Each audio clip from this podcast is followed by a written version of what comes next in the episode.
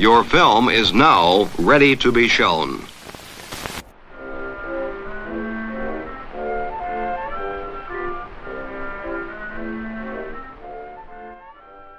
Good morning. I'm Justin Hendrix, editor of Tech Policy Press, a nonprofit media and community venture intended to provoke new ideas, debate, and discussion at the intersection of technology and democracy. Mis and disinformation are a problem for all racial and ethnic groups across every social media platform. And yet, there is much to be gained from looking at and listening to particular ethnic communities to understand how the combination of media, platforms, politics, and people play out particularly at crucial moments for democracy, such as at election time. In this episode of the podcast, we're going to hear two segments. The first with individuals who are leading efforts to understand and confront mis and disinformation targeting Latino communities, and the second with two researchers at the University of Texas at Austin who spent the summer talking specifically to Latino users of WhatsApp about how the political discourse plays out in their communities on that widely used messaging app. Let's get into the first segment. To learn more about the present day challenge of addressing mis and disinformation in Latino communities in the run up to the midterms, I spoke to two individuals doing the work. Um, my name is Roberta Braga. I am Director of Counter Disinformation Strategies at Equis. Uh, and I'm Jaime Longoria, and I'm the Manager of Research and Training for the Disinfo Defense League at Media Democracy Fund. The first thing I'd like to do uh, is just ask you both a little bit about what you do and your organizations. Uh, so, Roberta, perhaps I'll start with you. Can you tell us what you get up to there?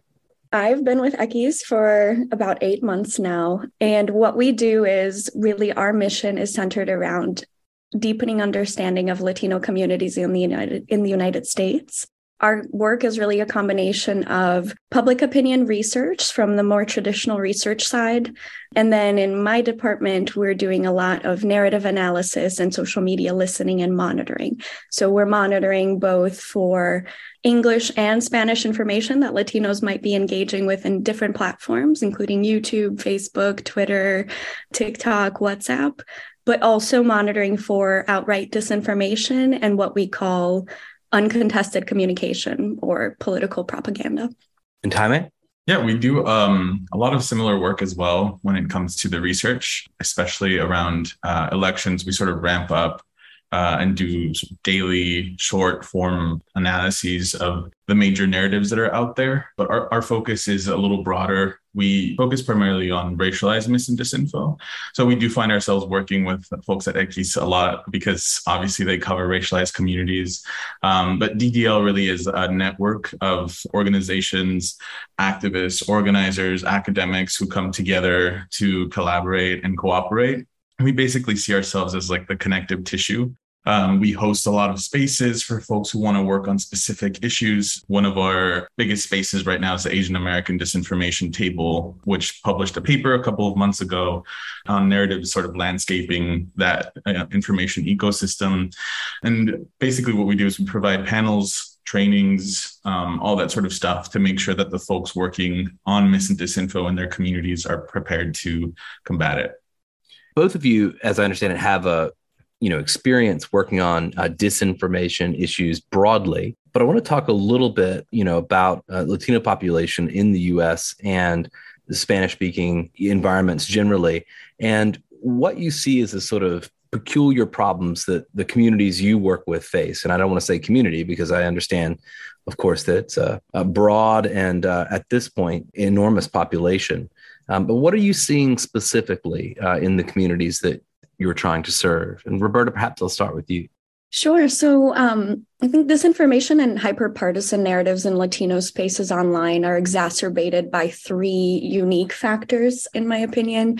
The first is really voids in reputable Spanish language news in the US. You know, there might be a couple of uh, official news channels that you can go to for Spanish language news but generally speaking, those are very limited. The second factor is related to the first. Uh, it is the digital nature of Latino media ecosystems.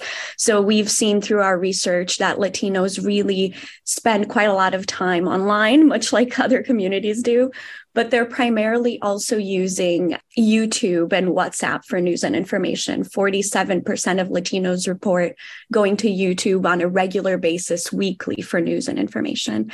And then the third factor is the diverse cultural nuances between communities in the Latino ecosystem, especially geographic and generational, that are oftentimes exploited to sow fear and divisions inside our society.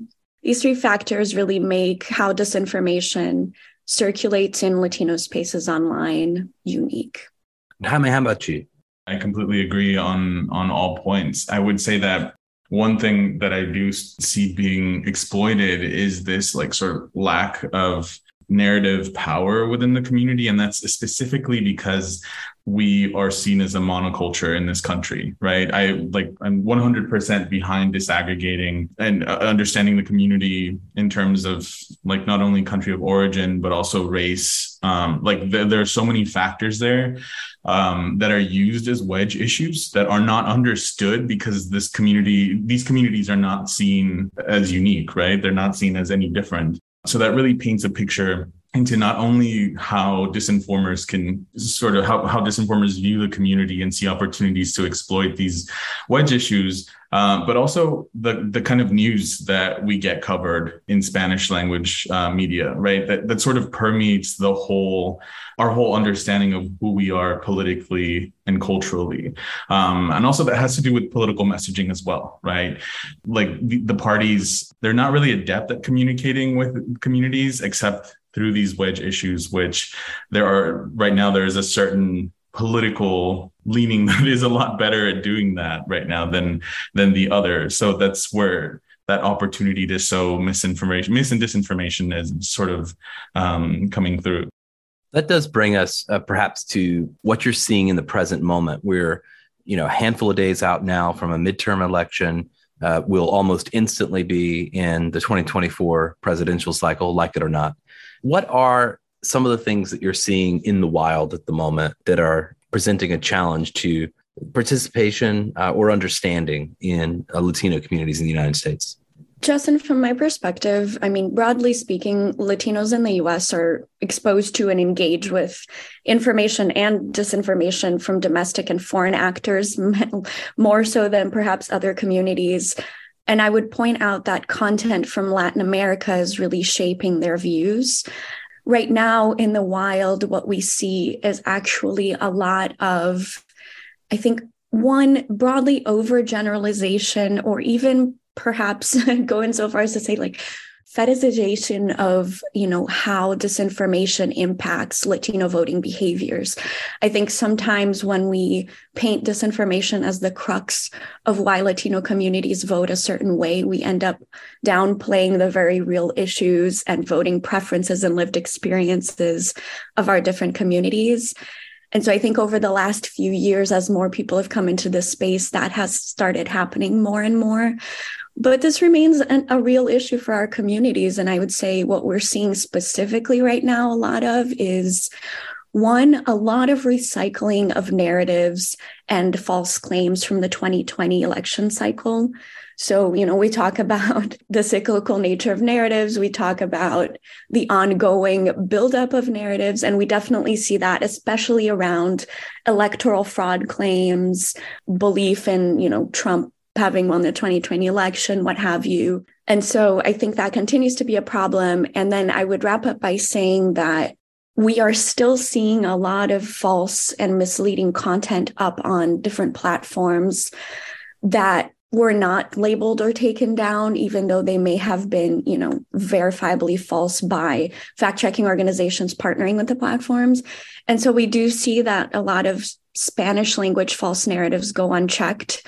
And there's this asymmetry, I think, in how tech platforms have treated Spanish language disinformation and other content that violates their terms of service and those equivalents in English. So that still does exacerbate, I think, the circulation of disinformation it's kind of difficult to really get a full view of the conversation because as uh, roberta mentioned like a lot of these conversations happen in semi-private or private spaces right it's kind of hard to get in there the team at X does a good job of this, but like watching YouTube videos that are like half an hour, an hour long is not a it's, it's not a vibe, if I can put it that way.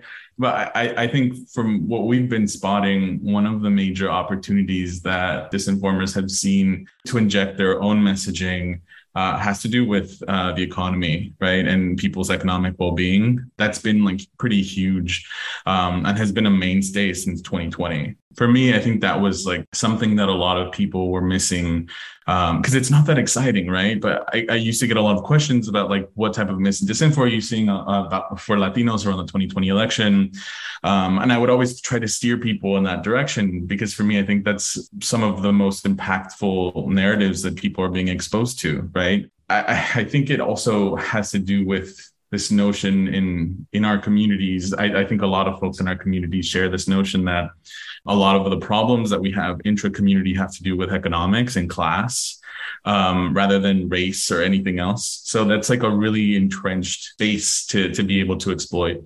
But for the most part, I think I've been seeing a lot of messaging that simplifies what's going on right now in terms of like inflation, the cost of gas, specific jobs, including jobs in the energy sector being cut, things like that. It, it's pretty similar to what I was seeing two years ago around the election. And it really does have that resonance because uh, a lot of Latinos actually work in these sectors. A lot of Latinos are actually worried about their economic status.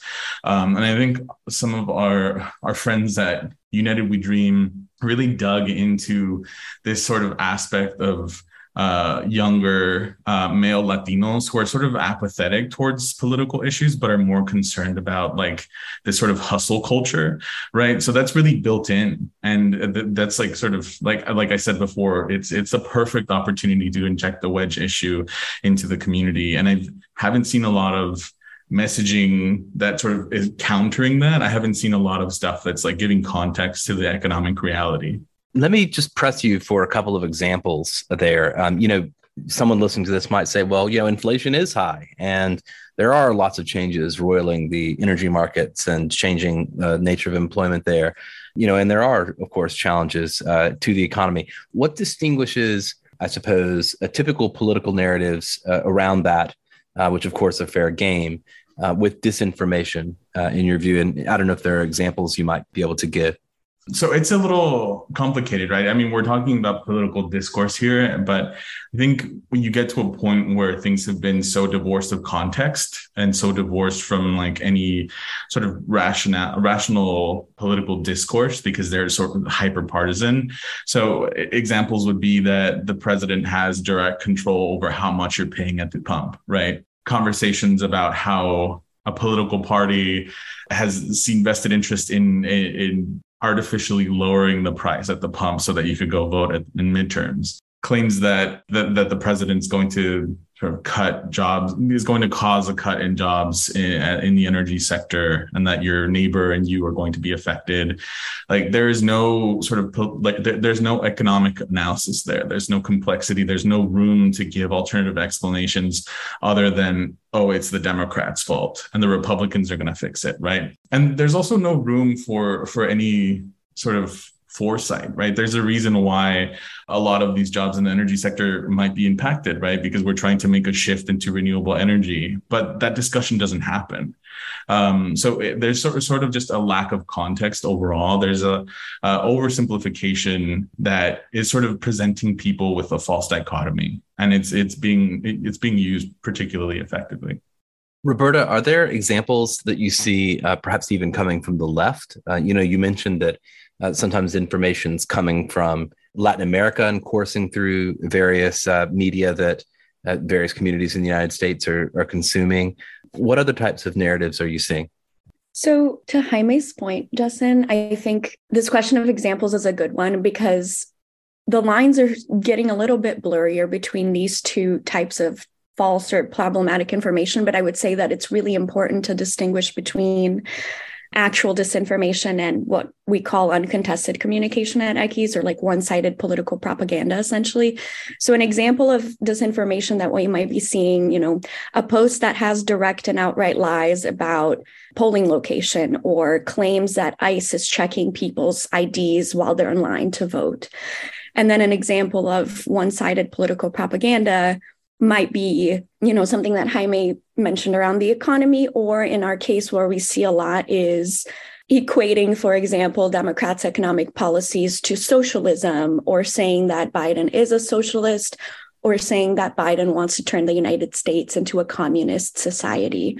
And I think that those examples kind of yes leave leave out context leave out an understanding of reality um, and really twist small grains of truth to create a very misleading framework and i think going back to a point i made earlier even though a lot of the disinformation and misleading content that we see in um, Spanish language spaces largely reflects also what we see in English language spaces, even so far as, you know, we see a lot of uh, narratives starting in right wing spaces in English and then being translated into Spanish in Spanish language spaces. So even though we see that, when it comes to issues of socialism, communism, some of these other things that might be more political propaganda, those are unique to Latino spaces because they're really taking advantage of, again, lived experiences by a lot of Latino communities in the US who might have come from countries where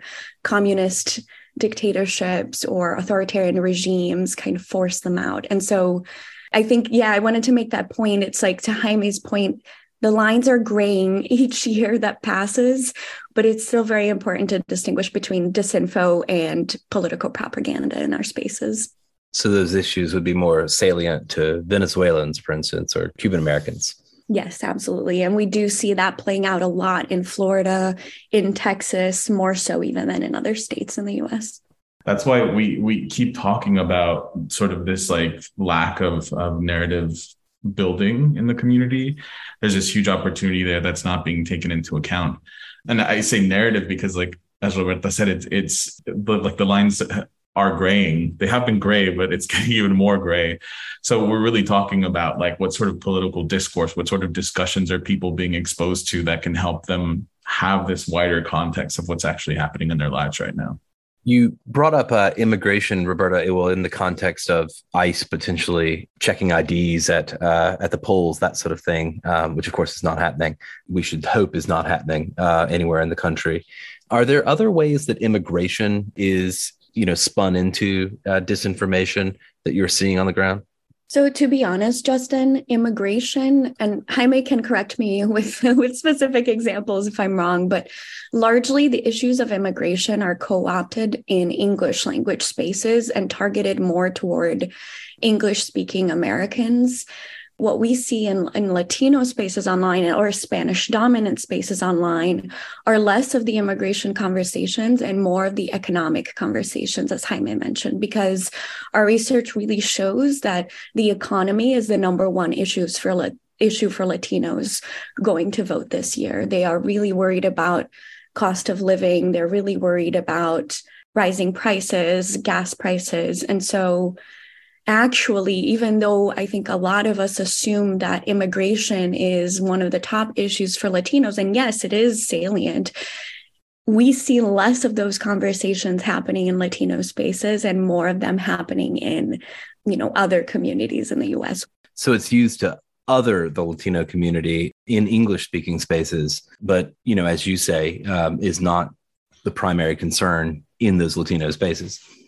Broadly speaking, I would say so, yes. We still see a lot of disinformation and misleading content around immigration targeted at Latinos and even kind of attempting to divide our communities, right, between those who might have been here for uh, various generations and new immigrants coming in. That's absolutely still something we see.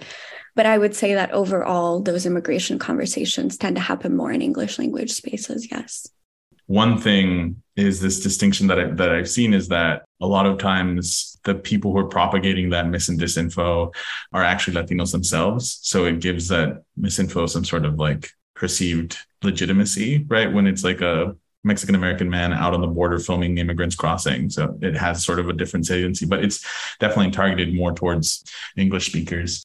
What do you think coming out of this cycle? Will anything change about you know the types of solutions or the types of uh, redress that you're you're seeking from from platforms or from government? In in terms of what we're hoping to see, I mean, we're we're doing a lot of work right now with the FTC, um, putting a lot of pressure through these regulatory channels, only because there's uh, the NPR that's going on right now. We're we're hoping to be able to help a lot of the folks in the network submit some sort of comment um, to sort of push the agency in the right direction. Um, but really, I think we continue to push these like broader efforts to really prioritize users' digital civil rights um, and really to combat like what we see as surveillance capitalism sort of position that as the central issue um, because that affects the ways that the platforms are delivering information to us. Um, so we see this issue sort of everywhere when we talk about platform policies um, and what we really want to change at the platforms. I mean it, our overarching strategy is really to make it clear to regulatory agencies, to Congress. Um, part of our policy platform also targets the United Nations to make it clear that like the issue here isn't sort of a byproduct of the way that we're communicating, that it's like it's designed in the nature of the platforms. And there are solutions that we can implement that have so far not been implemented because it impacts profit.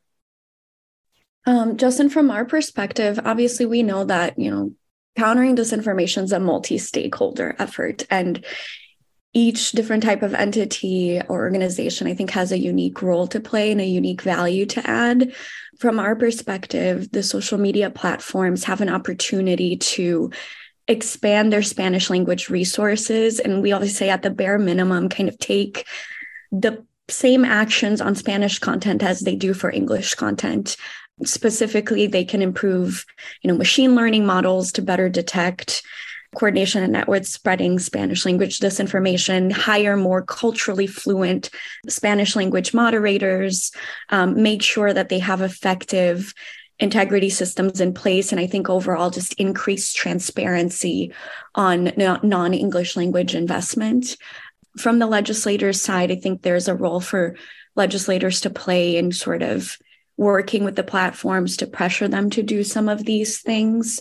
Um, but I think overall, something that we say at Equis is that, you know, countering disinformation is best done by assuring that we are proactively putting out communication that's contextualized, fact based, and culturally relevant, and making sure that those engagements, those communications are where people are consuming information. So, to my point earlier, Latinos are often consuming news and information on YouTube, where they might be exposed mostly to um, these sort of like low budget news analysis or uh, celebrity infotainers or what have you that really are filtering their perspectives through their own opinions and creating, I would think, one sided communication. We have to make sure that these proactive communications from different actors are in those spaces as well, and that we're engaging Latinos every day of every year and not just immediately before an election. And to, I think to go back to something that you mentioned, Roberta, I think it, it is really important to actually think about the media ecosystems that our communities have available in this country, right? There is currently no safety net for folks who are exposed to this type of information to go get something a lot more like more like healthier information somewhere else, right? I, I'd really like to also hear your thoughts on on that. From our endpoint, we have sort of the, this recommendation in our policy platform that uplifts local media, that sort of creates a fund for uh, the creation and funding of local media. But Robert, I'd really like to hear your insight since that was your your original point at the top. That's a really great point, Jaime. Um, and Justin, we didn't talk about this, but at Equis, part of what we do is also um, testing of messengers and trusted message or trusted messengers and messaging. And recently, we conducted a study on trusted messengers where we tested three messenger personas: uh, journalist, an activist, and your friend next door. And the result was actually that the journalist was the most efficient messenger at lowering uncertainty and moving people from believing or not being sure that a false narrative was false toward believing that it was actually false. And so even though people report that, you know, there's not much trust for media or you know they can't relate to journalists the institution of journalism still seems to be a very very effective messenger for moving people away from uncertainty and towards certainty that disinformation is actually false and so to jaime's point i think local media has a really important role to play in that. And while social media platforms and government need to be doing more to kind of combat spanish language disinfo building a robust year round sort of dig- digital media infrastructure for Latino voters and making sure that we're uplifting local journalists working with Latino communities is absolutely important. Um, really investing in creating organic content, you know, online distribution channels, building trust with Latinos, and using trusted messengers to deliver accurate information to our communities and to to like a large extent uh, some of these projects are are already happening. There's a project out in north carolina my favorite one is at Timpano out in the Bay Area. They're doing an amazing job at listening to their communities, understanding what they need, and then giving that to them. And they also understand the nuances, right? They they know that a, a sizable population in their community actually speaks a Maya dialect, so they publish and and do a lot of communication in Maya as well. So like these projects have proven to have like results. It, it, takes a lot of work to scale them. It sounds like the two of you are to some extent optimistic at the moment that some of these tactics and some of these uh, efforts that you're engaged in are making a difference. Well, I think I'd like to think that I'm an eternal optimist. Sometimes it's a little bit tough working in this industry not to get carried away thinking that we're headed in the wrong direction. Um, you know, I'm also from Brazil and looking at the Brazilian elections right now and everything that's happening. But I think that something I would highlight, Justin, is that, you know, I think we assume that people are believing most of what they see online. But actually, we did a disinformation poll earlier this year where we tested eight false narratives with 2,400 Latino adults in the US. And we actually found that the majority of people are not 100% sure one way or the other whether these false narratives are true or false. They're skeptical. The people who are more readily seeing and more readily believing false information and tend to be the more politically engaged folks. Um, they also tend to be more affluent, college educated. Um, and so I think that, you know, perhaps it's optimistic that uh, the majority of, of us are skeptical. We're open to more information. We're open to being more certain about certain things. And so I think that that point is an important one. You know, it's not we the latino community is not more susceptible or more vulnerable. We are reacting skeptically to false information portrayed as true.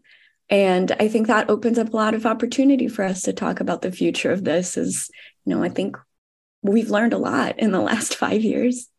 Yeah i think it really hinges on um, who's taking advantage of this sort of like narrative void, right? Um, and who really has that understanding of our communities and can really help us really work together and work towards our self-interest. In terms of being an optimist, I don't know if I am, Justin.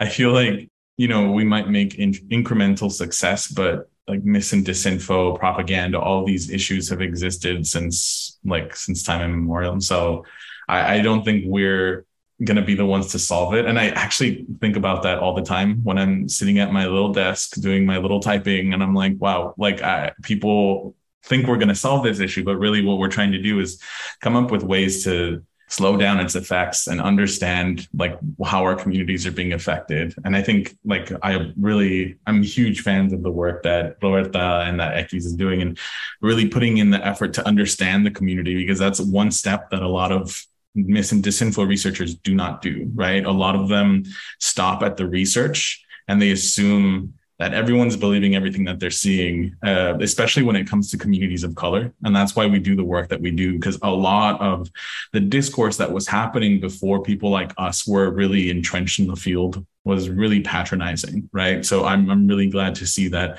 we're getting involved. We're prioritizing understanding the communities that we're working with um, and moving these conversations away from like Anglo-centric uh, discussions of solutions and Anglo-centric discussions of um, who believes what and why. You know, so I, I, in some sense, I guess like there is a part of me that does want to be an optimist, but it, it's kind of hard to say. I think I, I'm uh, I'm skeptical, but you know, I guess I fit into that demographic perfectly then, huh? well, that may be a good place for us uh, to to stop. Uh, Roberta Jaime, thank you so much for giving me a deeper insight uh, into the things that you're dealing with in your communities every day, and hopefully the listener as well. So I hope perhaps we can uh, talk about these issues in the off cycle and maybe debrief a little on what you saw in 2022 uh, as we do go into 2024. It's right upon us. So thank you both very much. Thank you so much, Justin. Such a pleasure to share the stage with Jaime as well, a dear colleague and friend. Um, and yeah, lots of work to be done. I have a lot of hypotheses I want to test, a lot of research I want to do. So um, thank you so much and looking forward to continuing to engage with you both. Yeah, thanks for having us, Justin. Always a pleasure.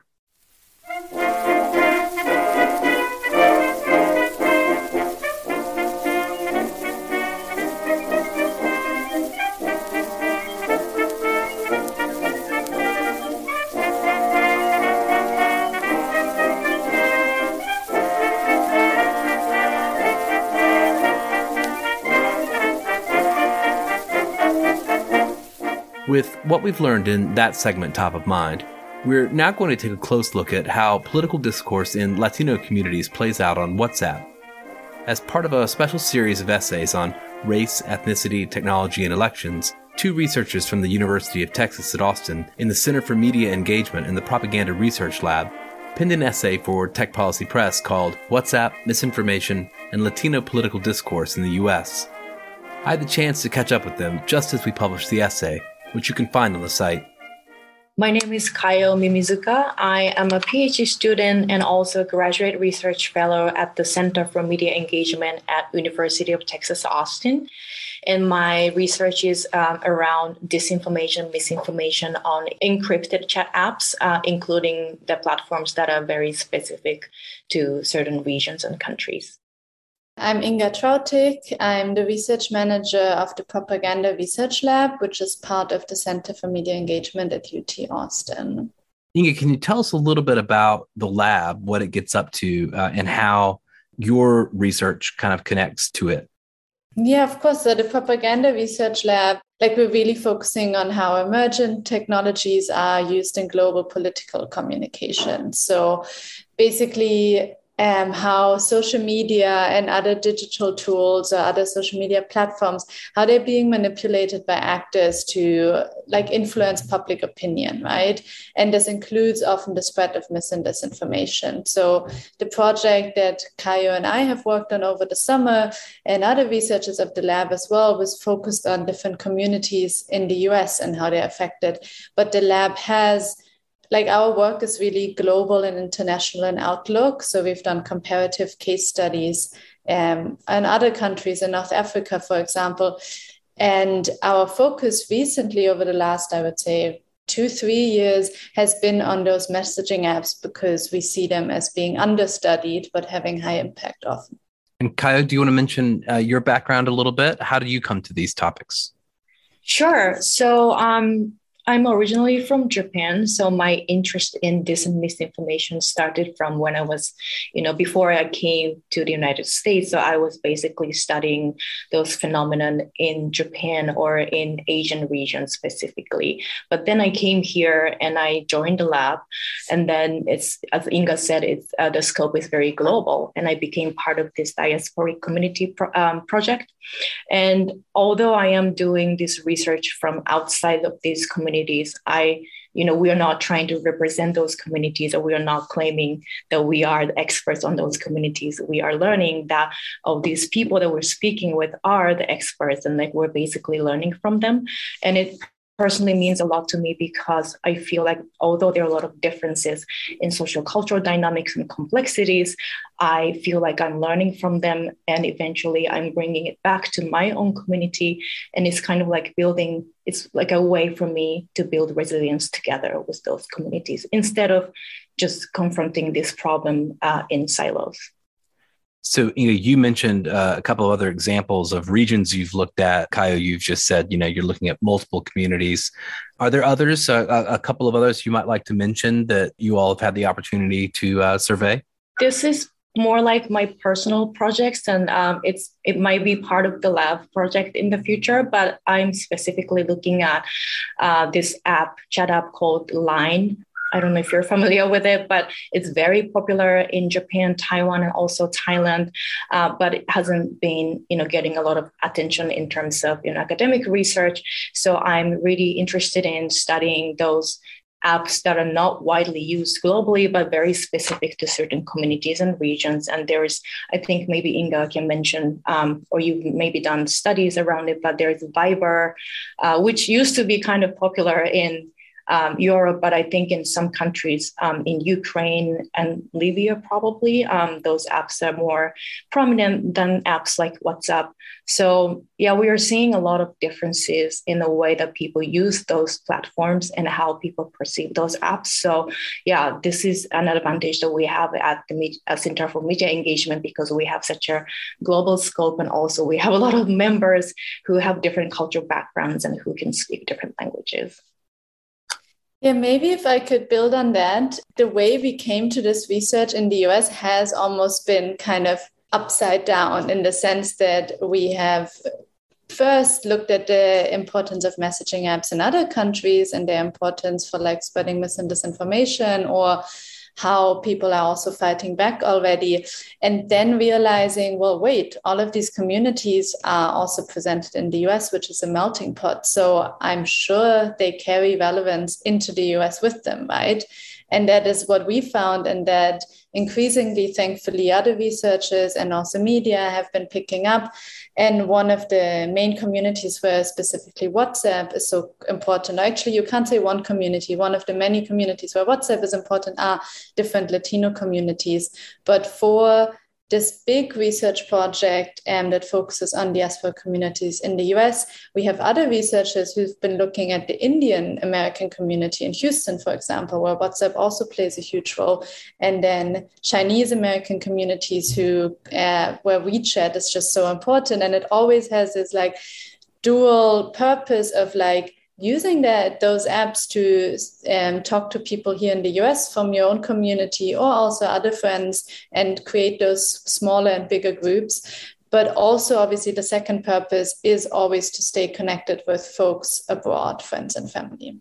So I want to drill in, of course, to the specific work that you've been doing around WhatsApp misinformation and Latino political discourse in the US. You'll, by the time this is published, have just released a piece in Tech Policy Press uh, on this subject. And I believe you have a research paper coming out on it as well. Talk to me a little bit about your method uh, to, to go and look at this question of the role of WhatsApp in political discourse in Latino communities in the US. What did you all set out to do?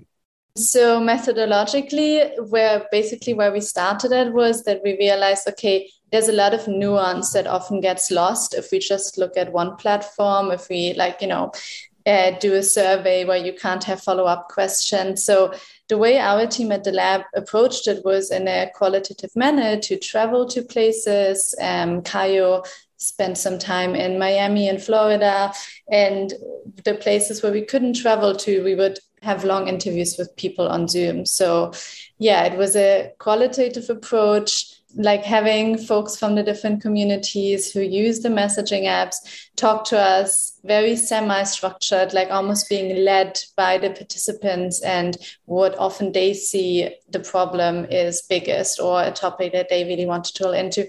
And as part of those interviews, um, the, we actually had an approach where participants would also open their phone and basically go into their apps because we encouraged them to do so. And we often also had situation where they wanted to share with us, where they were just like, look at this gigantic group or look at this piece that I just got from my uncle. Okay, let's check out my uncle. Like he actually also sends this stuff privately. It always seems to come from the same I don't know, fake news outlet or at least outlet that doesn't look serious to me. So it was a it was a very like as i said qualitative approach kind of bottom up kind of being led almost by the participants in the interviews How big is WhatsApp in the Latino community, diaspora community in the US? Um, how important is it to communications? It's extremely important. So we have some, I think the most recent polling numbers about like use of WhatsApp, simply how many people use it, are from the Pew Research Center that we also rely on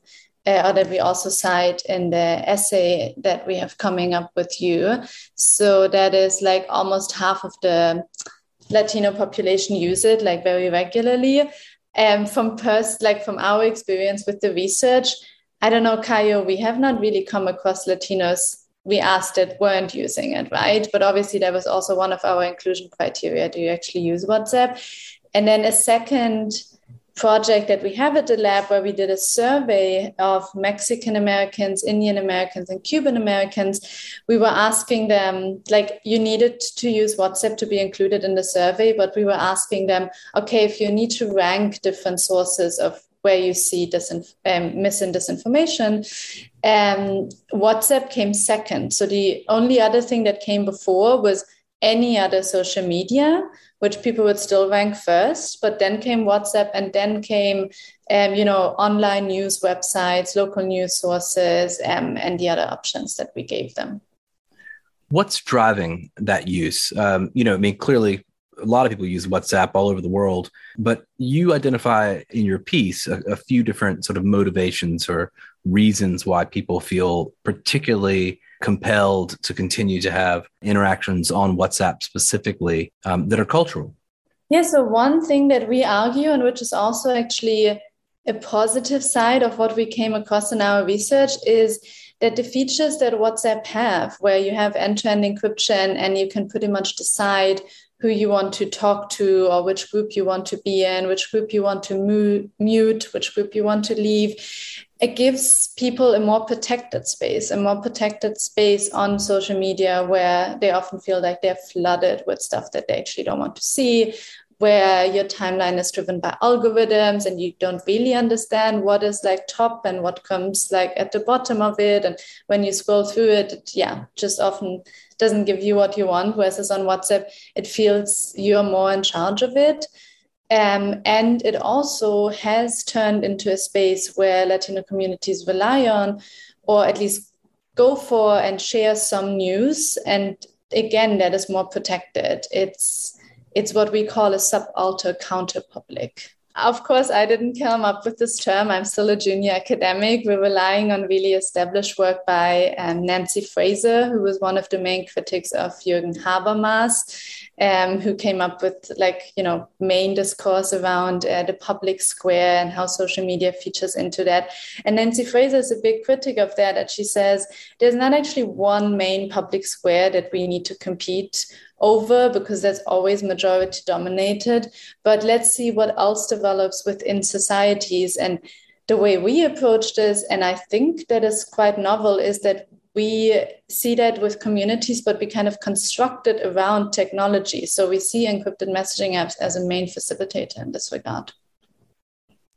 You uh, asked the question Is misinformation a permanent feature of interpersonal communications, particularly over these uh, encrypted or secure uh, message apps. Clearly, there's a, there's a booming problem of disinformation, misinformation, particularly related to uh, elections, or or that I suppose comes into most crisis around election cycles and other major events that take place. In asking the question, are you also sort of providing an answer? Do you think that um, the problem of misinformation in these environments is, is in some ways intractable? Yeah, I would say that what we've been observing is that for those communities, misinformation is not just a phenomenon that you observe only during sort of salient media events, but it has pretty much become a part of everyday communication because misinformation is sort of creeping into smaller private chat groups as part of people's daily conversations. You know, like people use WhatsApp to check up you know check check in with each other and say hi good morning and send memes and prayers but then that also comes with you know a bunch of links from YouTube, TikTok, many other platforms, and everything gets you know being spread on WhatsApp. So we what we are seeing or hearing from our interviewees is that there isn't really a boundary between daily conversations and misinformation, disinformation. They all kind of entangle together and they all come together. And one thing, another thing that we've been hearing is that a lot of the people we interviewed told us that um, family members, friends, and sometimes church groups are very often the main sources of misinformation. So you would think that, oh, maybe those dubious accounts or unknown users might be the sources of misinformation, but that was not the case. And very few of them told us that these are the cases. Uh, but content often gets forwarded by the people they know very well.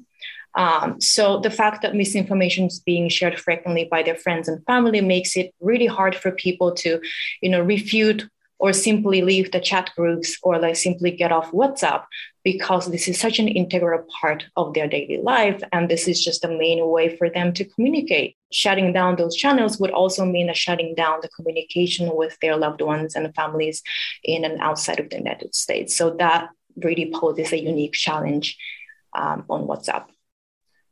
You reference uh, your interviewees on multiple occasions in the piece. Uh, one is Ray, uh, of course, a pseudonym, but uh, he's a 37 year old Mexican immigrant uh, from San Antonio uh, who has talked to you about his use of WhatsApp, in, in particular, a group with his childhood friends from Mexico. And what's his experience? What can you tell us about, about Ray? Yes, so Ray told us about what was going on in his one of his chat groups on WhatsApp, and as you mentioned, so he has this group on WhatsApp uh, where he has a bunch of his childhood friends. So they've known each other for uh, 10, 15 years, and then so they would one of them kind of fell for all sorts of conspiracy theories, including flat Earth, uh, COVID related misinformation, QAnon related content. So he started kind of bombarding the members of the chat group with content every day. But, you know, they're friends, and it's not, they thought, some of them thought it was problematic, but they kind of indulged what he had to say. And they didn't really want to say, hey, can you stop that? Or, hey, you're making me feel uncomfortable because they're friends and they still like each other, they care about each other, right? But eventually he told me that about 10 people out of 15 to 60 members of the chat group were convinced to not get vaccinated because of this one friend who was bombarding them with anti vaccine content. So that was kind of like a story that uh, really stuck with me as well. But I would say that it's not just an anecdotal uh, story that applies just to Ray, but a lot of other people we interviewed told us similar stories. And it could be their grandfathers, grandmothers sharing what they heard from their you know local church groups. And they're sharing all this information about uh, abortion related misinformation, COVID related misinformation on WhatsApp groups with their family and family chat groups are where you know all generations come together and you can't really avoid seeing those news content or you know dubious uh, links and stuff. So and then as i said they can't really shut it down because this is the only channel for them to stay connected. So that makes it really difficult for them to you know say hey can you stop this? Because they do love their family friends. So yeah that is a very unique challenge. And you connect this, uh, you know, it's not just sort of a problem around general disinformation, misinformation, COVID 19, et cetera, but you connect it to a, a, sort of challenge for democracy, which is, of course, uh, one of the key things that we focused on here uh, in your piece. Clearly, Ray, uh, Victor, others that you uh, quote from in the piece are aware of these phenomena, and they're to some extent telling you what they're observing of the groups around them. But, but why are these phenomena so dangerous, I suppose, to democracy? Is it just that people are getting the wrong information, quote unquote, um, or are there is there something more there? When answering this question, and I think it's something that we also in the lab constantly ask ourselves because our focus is really on like political uh, mis and disinformation, but obviously it often gets like intermingled with other topics, such as Kayo described. But I usually try to differentiate in like short term and then mid to long term, right? So, short term, and this is something where we are now very alert and we have been seeing with regard to previous elections. We have uh, some interviews telling us about some, like, you know, immediate uh, misinformation about some local elections and school board elections they had, where just like even the voting procedure, how it is done, you know, is portrayed wrongly. So even if you try to vote, you actually might not do it in the right manner because on that day you got a message via a chat app or something that like gives you wrong information. So that's the immediate short term that I think we're always concerned about because um, having people vote in the wrong way immediately threatens our democracy because their voice doesn't count. But then there's the mid to long term, which I think now a lot of research also focuses on simply because I do feel like everyone has woken up to mis and disinformation being a problem. So if you look at the more mid to long term, it's depolitization and polarization, which I would say the two strong like keywords and both depolitization and polarization, we have come across evidence with our interviewees, sometimes really frustratingly with some of them, right? So if you have this like there is kind of a danger if private messaging spaces like whatsapp have kind of developed into the most important medium to stay in touch with family and friends but then at the same time they're exploited for misinformation to the exasperation of some group members then this can lead to like depolitization just kind of like democratic malaise and discontent because this constant exposure to polarizing content to misinformation negatively impacts their interest in politics, their interest in democratic participation in the end. And at the same time, it can embolden like just you know undemocratic actors who actually quickly want to influence people or target a specific community with wrong information so these are kind of the two main points i usually make and we have we have observed some really positive things like some interviewees who would tell us, often like, you know, an undergrad student being very aware of the topic of mis and disinformation because they kind of grew up with it already and saying, I just always mute this group chat because I get so much bad political like news and information one member always shares. And I specifically try to go to other news websites to keep updated. So that's a really positive example. But then other example of people who are just exasperated, who are like, I don't even want to engage with this anymore. Like, I just want to talk to my family and friends. And now, even on WhatsApp, I keep saying all of this bad stuff.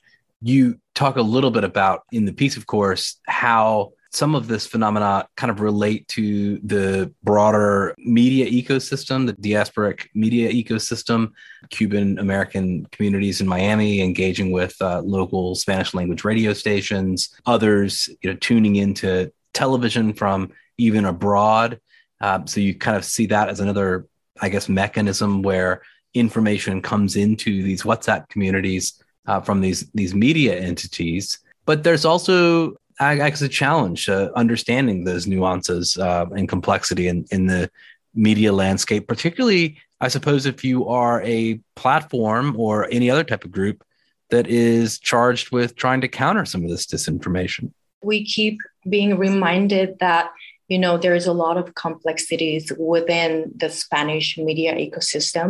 And we tend to use the words like oh the latino community the hispanic community. But this is really not that monolithic. What we are learning uh, which i think is very important to keep in mind is that each community has a very unique challenges that they're facing and their media ecosystem is different from community to community and like you mentioned for example for the cuban community's local spanish radio stations they remain a very trusted source of news for many people.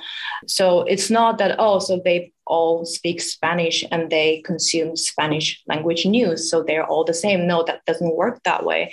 Um, and it, it's really important to keep that uh, in mind. And what we are doing is to take into account the social cultural complexities by speaking with the community members instead of just saying hey we need more technology to solve those problems. What can, what can we do from top down?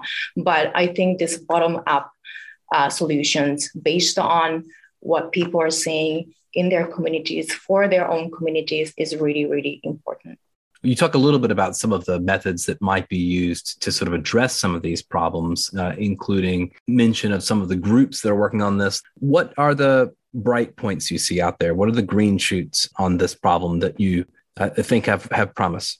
Um, I can start with saying that something that we have come across and that we argue, and that I think is just also really relevant for the policy discussion, is that breaking end-to-end encryption on WhatsApp wouldn't solve the problems of mis and disinformation.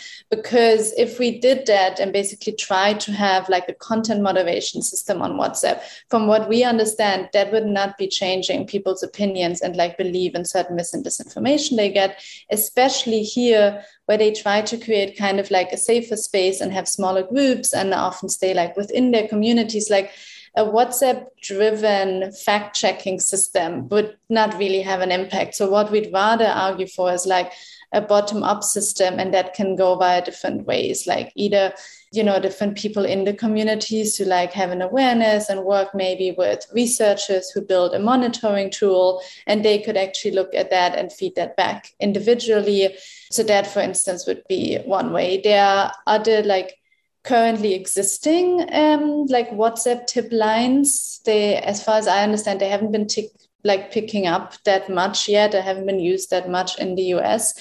But the like wider, I think the awareness spreads within the communities. The bigger is also the hunger to find something that is not like top down either from a tech company or i don't know a bit bigger institution but rather like coming from them. And also again the like agency that they feel they have on whatsapp they want to keep.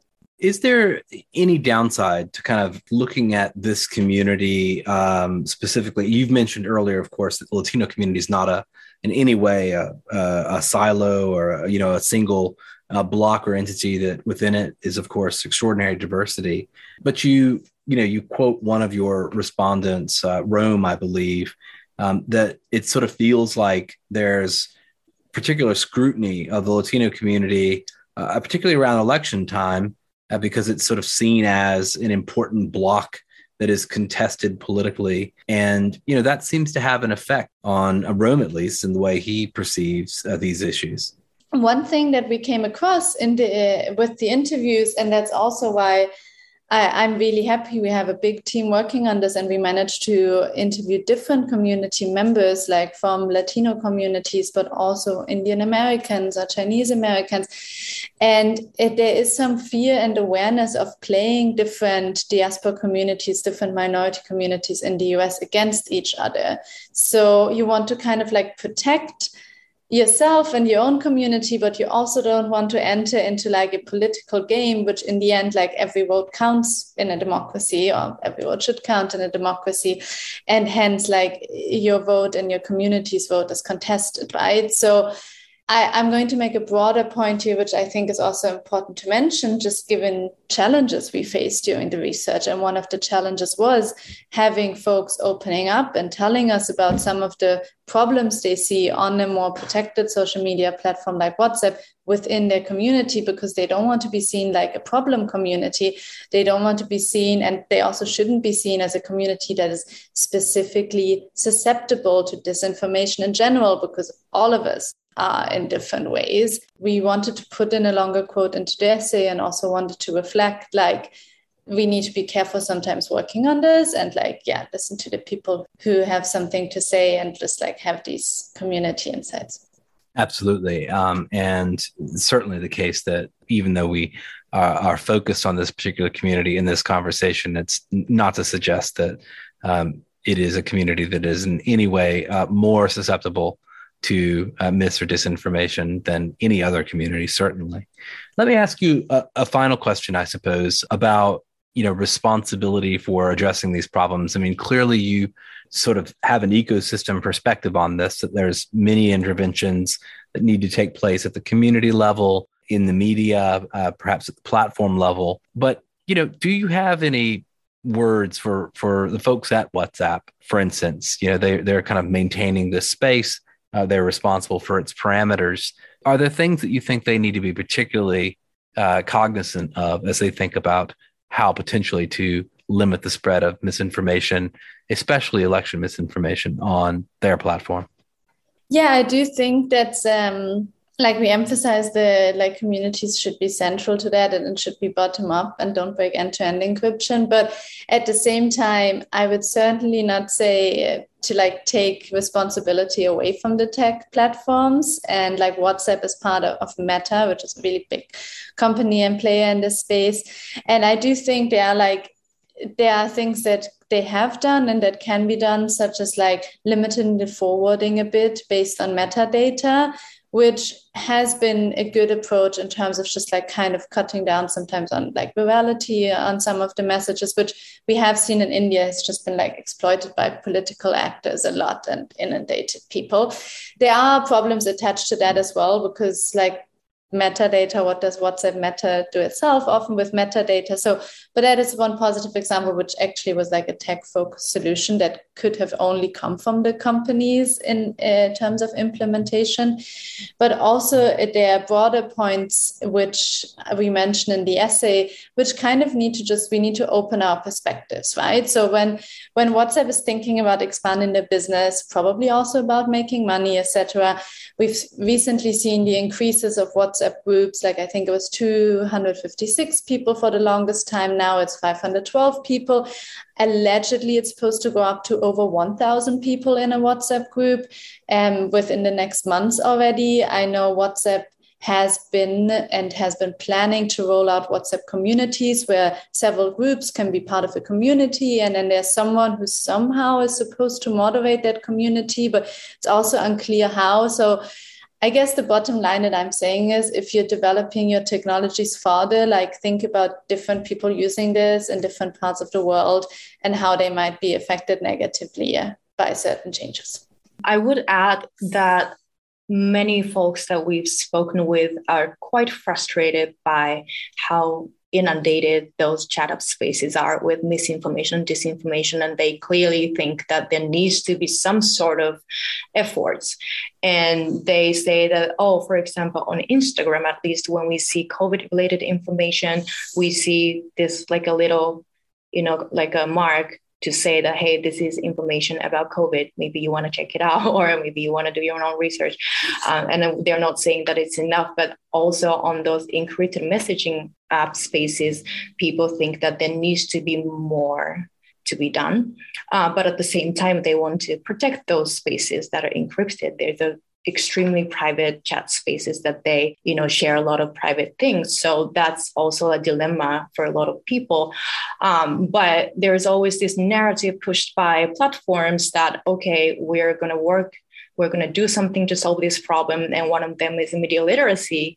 And i believe in media literacy but i think at this point the onus shouldn't be on the users. Of course we can work on our own and you know we can try to you know check stuff and like do fact checking or just be careful or just stay away from those dubious content or links uh, which a lot of the people that we spoke with already are doing.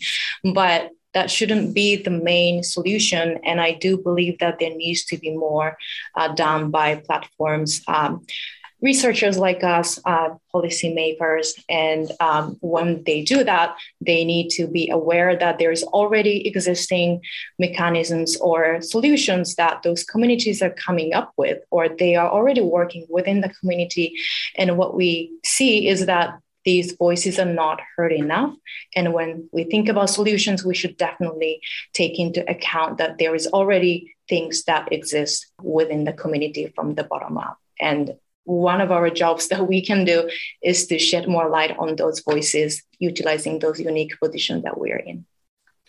Well, that certainly comes through uh, in your piece. You know the the necessity of designing with the community, and also your recommendation that uh, any legislative or policy discussion um, about regulating the tech sector or content moderation or you know addressing misinformation more broadly should also include representatives from these groups so their their experiences are are heard. I appreciate you bringing forward these voices and and thanks so much for being willing to write for Tech Policy Press. Thank you, Justin. Thank you.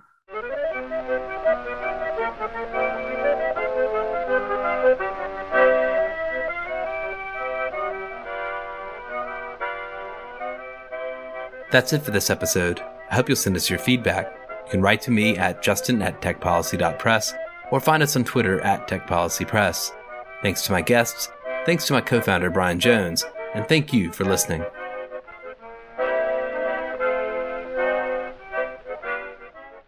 Tech Policy Press.